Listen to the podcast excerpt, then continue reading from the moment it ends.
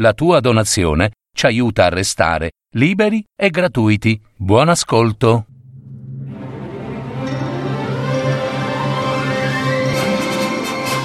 Fiabe, favole, racconti, leggende. Adattamento e messa in voce di Gaetano Marino. www.paroledistorie.net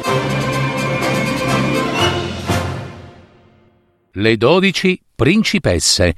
Una fiaba dei fratelli Grimm.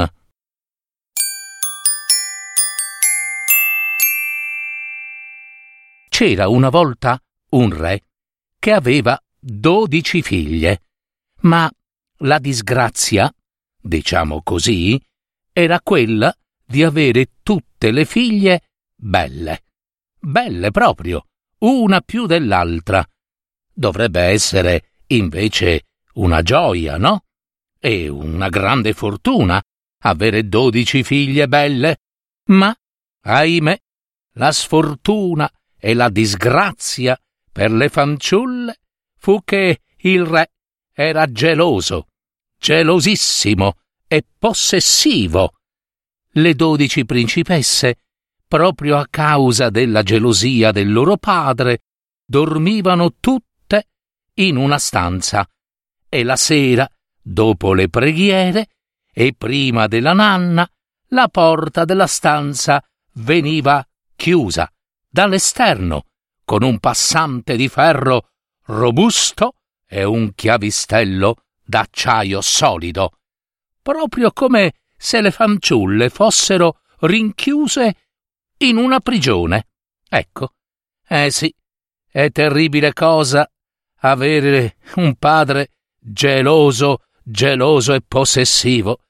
Ma, nonostante tutto, ogni mattina Appena concluso l'albeggiare del nuovo giorno, il re scopriva con suo stupore e rabbia che le scarpette delle sue figliuole erano consumate, ma consumate assai.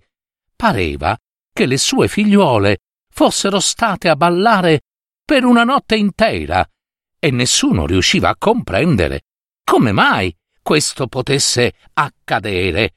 Come potessero quelle fanciulle lasciare la stanza chiusa e serrata con il chiavistello dall'esterno? Allora il re eh, pubblicò un bando. Chiunque fosse riuscito a scoprire e svelare il segreto o scoprire come e dove le principesse andassero nella notte, avrebbe avuta una delle fanciulle in sposa, a sua libera scelta, e sarebbe pure diventato re, dopo la sua morte, ovviamente. Ma colui che avesse accolto il bando e si fosse invece presentato dopo tre giorni e tre notti senza aver scoperto, avrebbe pagato con la vita, perdendo la testa. Zaccade! Non passò molto tempo che si presentò un principe per accogliere il bando. Quando arrivò al castello, egli fu bene accolto e la sera lo condussero in una stanza che si trovava proprio di fronte a quella dove dormivano le dodici principesse. Là dentro stava il suo letto ed egli doveva sorvegliare, facendo bene attenzione dove andassero le fanciulle. Quella notte la porta della stanza delle fanciulle si aprì. Subito il principe si mise allerta. Eh, eh, ma dalla stanza delle fanciulle apparve la maggiore, che offrì un bicchier di vino al sorvegliante. Dopo che le ebbe bevuto, il principe sentì le gambe rammollite. Un torpore lo avvolse del tutto. Egli non capiva perché tutta quella confusione intorno, finché di colpo cadde sul letto e si addormentò. Era stato drogato. Al mattino, quando si svegliò, vide che di fronte alla porta della stanza dove dormivano le fanciulle, le scarpe erano là, con le suole bucate, logore. La seconda e la terza notte trascorsero come la prima, e al povero e sonnacchioso sfortunato principe fu mozzata la testa.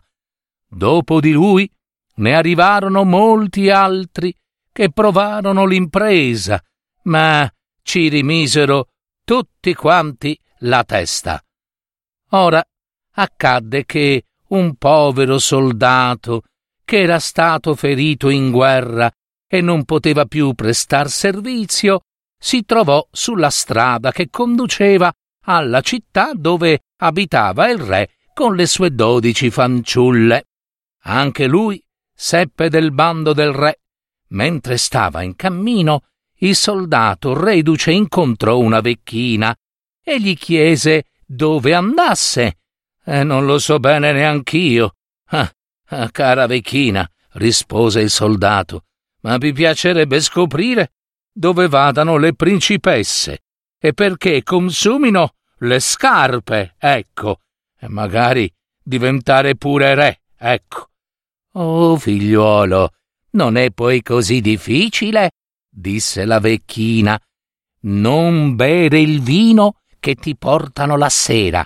Non berlo, figliuolo, e fingi di essere profondamente addormentato. Poi la vecchina diede una mantellina al soldato e gli disse Quando l'avrai indossata, ricorda bene, sarai invisibile, del tutto invisibile, e così potrai seguire, senza essere visto, le dodici fanciulle. E ora vai, vai figliuolo, vai.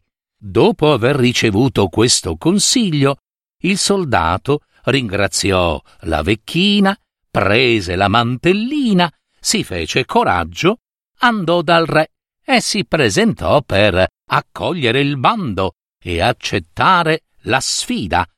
La sera, quando fu ora di coricarsi, lo condussero nella sua stanza e quando stava per andare a letto, la maggiore delle principesse venne a portargli un bicchiere di vino. Gentile principe, vogliate gradire questo nostro pensiero in segno di gratitudine per la vostra protezione. Il soldato ringraziò, prese il calice e lo bevve. La principessa maggiore sorrise lievemente, abbassando lo sguardo e inarcando il sopracciglio. Vi auguro la buonanotte e dolce notte, signor soldato, e mi raccomando, Fate buona guardia. Eh, son qui per questo, principessa.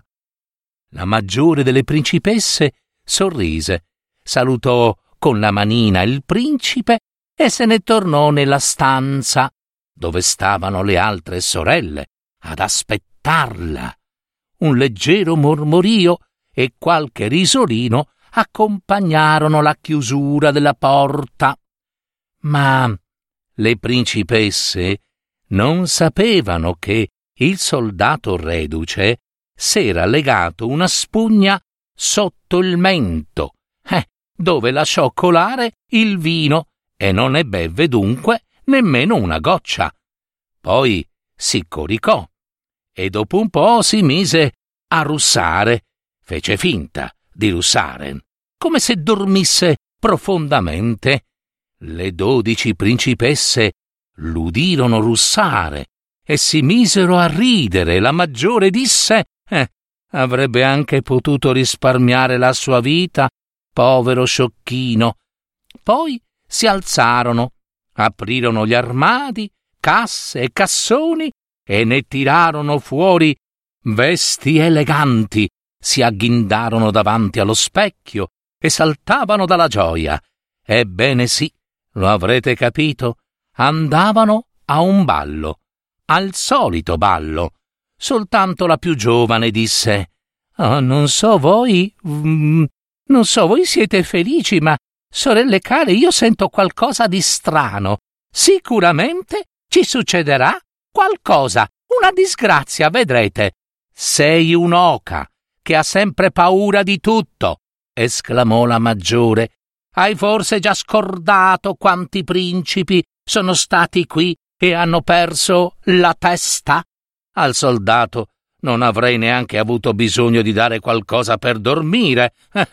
Tanto non si sarebbe svegliato comunque.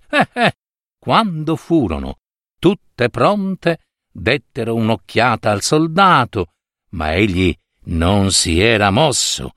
Allora la maggiore si avvicinò al proprio letto e vi picchiò sopra. Subito il letto sprofondò e si aprì una botola. Il soldato le vide scendere l'una dopo l'altra e la maggiore in testa. Non c'era tempo da perdere. Si alzò, mise la mantellina, divenne invisibile e discese anch'egli dietro alla minore. A metà scala le pestò un poco la veste ed ella si spaventò e gridò: Oh mamma mia! C'è qualcosa che non va? Qualcuno? Qualcuno ha pestato il mio vestito? Non essere così sciocca, disse la maggiore. Ti sei impigliata sicuramente in qualche spigolo, via. Scesero fino in fondo e quando furono sotto sotto si trovarono in uno splendido viale, dove tutte le foglie erano dorate e luminose. Il soldato pensò Devo procurarmi una prova e spezzò un ramo. Allora si udì un grande boato provenire dall'albero e la più giovane tornò a gridare C'è qualcosa! C'è qualcosa che non va, sorelline! Avete udito quel fracasso? La maggiore rispose Sono spari, spari in segno di gioia, sorellina, perché presto avremmo liberato i nostri principi.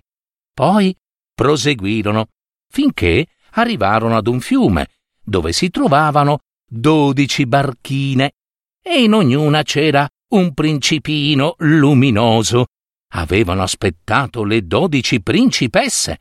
Ciascun principino prese la sua principessa, la fece salire a bordo e tutti cominciarono a remare verso l'altra sponda del fiume. La barca, dove stava il principino con la fanciulla maggiore, dove intanto era salito l'invisibile soldato, accomodandosi di fianco alla principessa, diede un gran bel da fare al principe rematore. Eh, ma che stranezza! Ma che strano! Stasera mi sento, mi sento più forte che mai, certo. Eppure, oh, la barca oggi, mannaggia, è molto, molto più pesante. E che è? disse il principe. La maggiore, che non sapeva cosa rispondere, disse Ma, ma, ma, sarà Forse sarà il caldo. Ecco, anch'io sono accaldata, mio buon principino. Giunsero sull'altra riva, dove c'era un grande castello di marmo bianco, tutto illuminato, dal quale proveniva un'allegra musica di festa. Scesero tutti dalle barche e si avviarono alla grande porta del castello. Entrarono e ogni principino danzò con la sua amata fanciulla.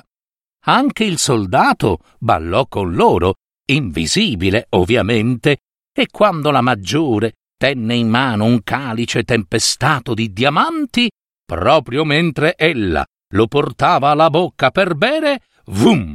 Egli lo afferrò e glu glu glu glu glu glu glu glu lo vuotò, tutto in un sorso, poi nascose il calice sotto il suo mantello e scomparve definitivamente allo sguardo di tutti.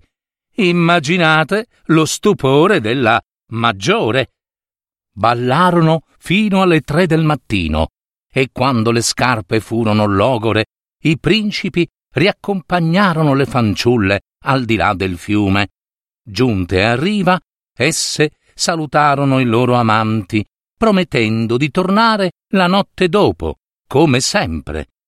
Quando arrivarono alla scala, il soldato, che era corso davanti a loro, s'era messo già a letto, e quando le dodici principesse giunsero stanche, camminando a piccoli passi e furtive, videro che il soldato russava ancora forte, sì che esse dissero Quanto a lui, possiamo stare tranquille, sorelline.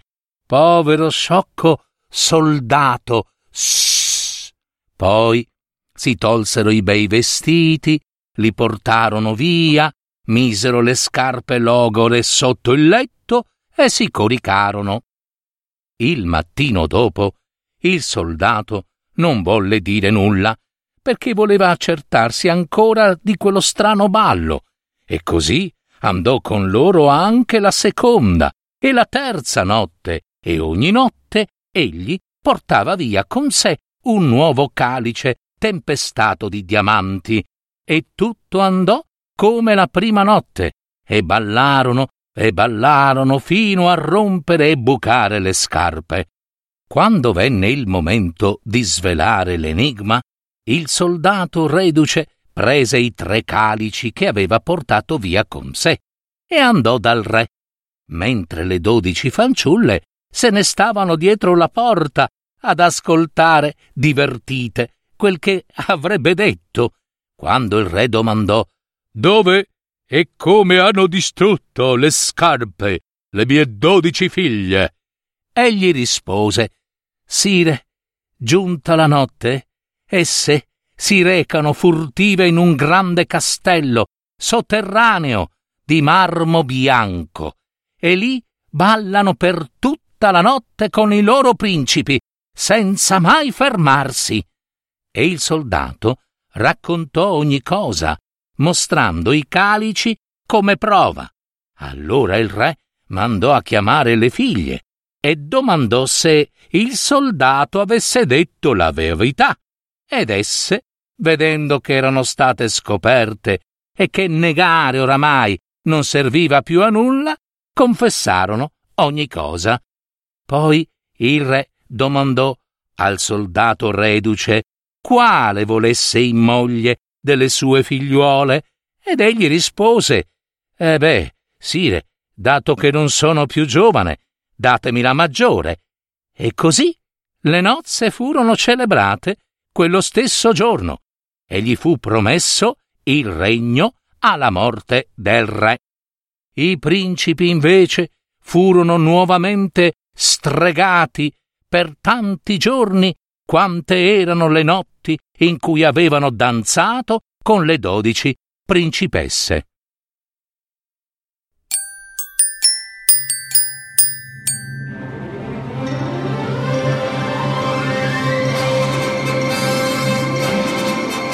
Avete ascoltato? Parole di storie, fiabe, favole, racconti, leggende, adattamento e messa in voce di Gaetano Marino. www.paroledistorie.net